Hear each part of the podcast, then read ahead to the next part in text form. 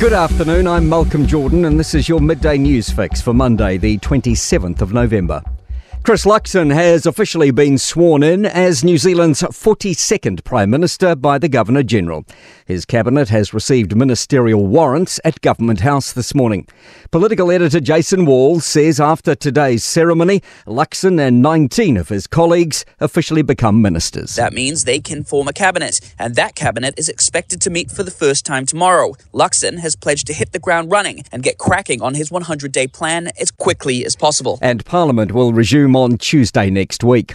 National reckons there's political support across the spectrum for four year terms. Luxon says he'll introduce legislation for a referendum in 2026 to be implemented in 2029 if it's a yes. He says there is good justification. You'd throw governments out easier after four years than you would after three if they were bad. Uh, and it also gives governments a really good whack to sort of you know, get through an election, get their plan away, get result people, uh, and then go to an election having demonstrated some success. Meanwhile, incoming Finance Minister Nicola Willis says she'll be working alongside ACT's David Seymour to reduce red tape, which creates extra costs for businesses and makes it hard to innovate. That's good news for the economy, it's good news for New Zealanders.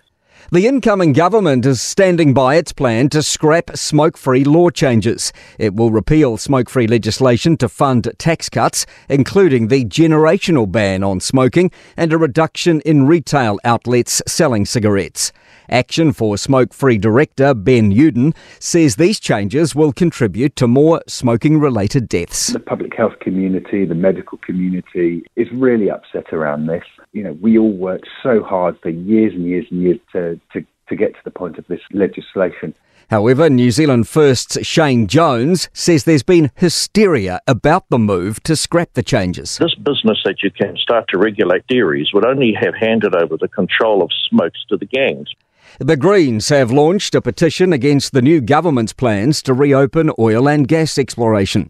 Co leader James Shaw says looking for fossil fuels in the middle of a climate crisis makes no sense environmentally or economically. It takes a long time to set up an exploration. If that then turns into a find, that takes years as well. Realistically, you're not looking at anything before 2030, and by then we will hardly be using any gas at all.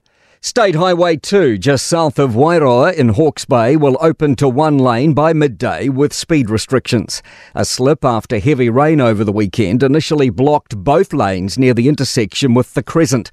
A car hit the slip yesterday, killing one person and seriously injuring another. Contractors are working to clear the slip. Israel's confirmed the release of 39 Palestinian prisoners following the release of another 17 Hamas held hostages. US President Joe Biden hopes the current pause in fighting can continue. To sport. Five Black Caps, Tim Southee, Lockie Ferguson, Finn Allen, Michael Bracewell, and Kyle Jamieson have been released by their Indian Premier League cricket sides ahead of next month's auction for the 2024 season. Italy has beaten Australia in Spain to secure tennis's Davis Cup for the first time in 47 years.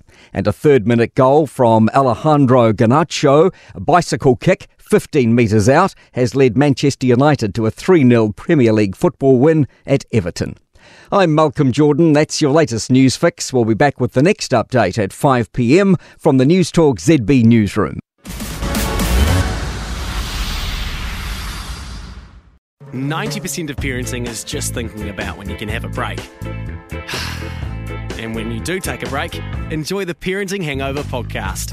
They go together like a tutu and jandals. We've said from the get go, we ain't parenting experts, No. but it's cool to hear what is your neighbour doing? What do they say? A problem shared is a problem halved. Oh, that's good. Not that my children are problems, Or a- but I feel better talking about it. The Parenting Hangover with Clinton Jordan. New episodes every Thursday on iHeartRadio or wherever you get your podcasts.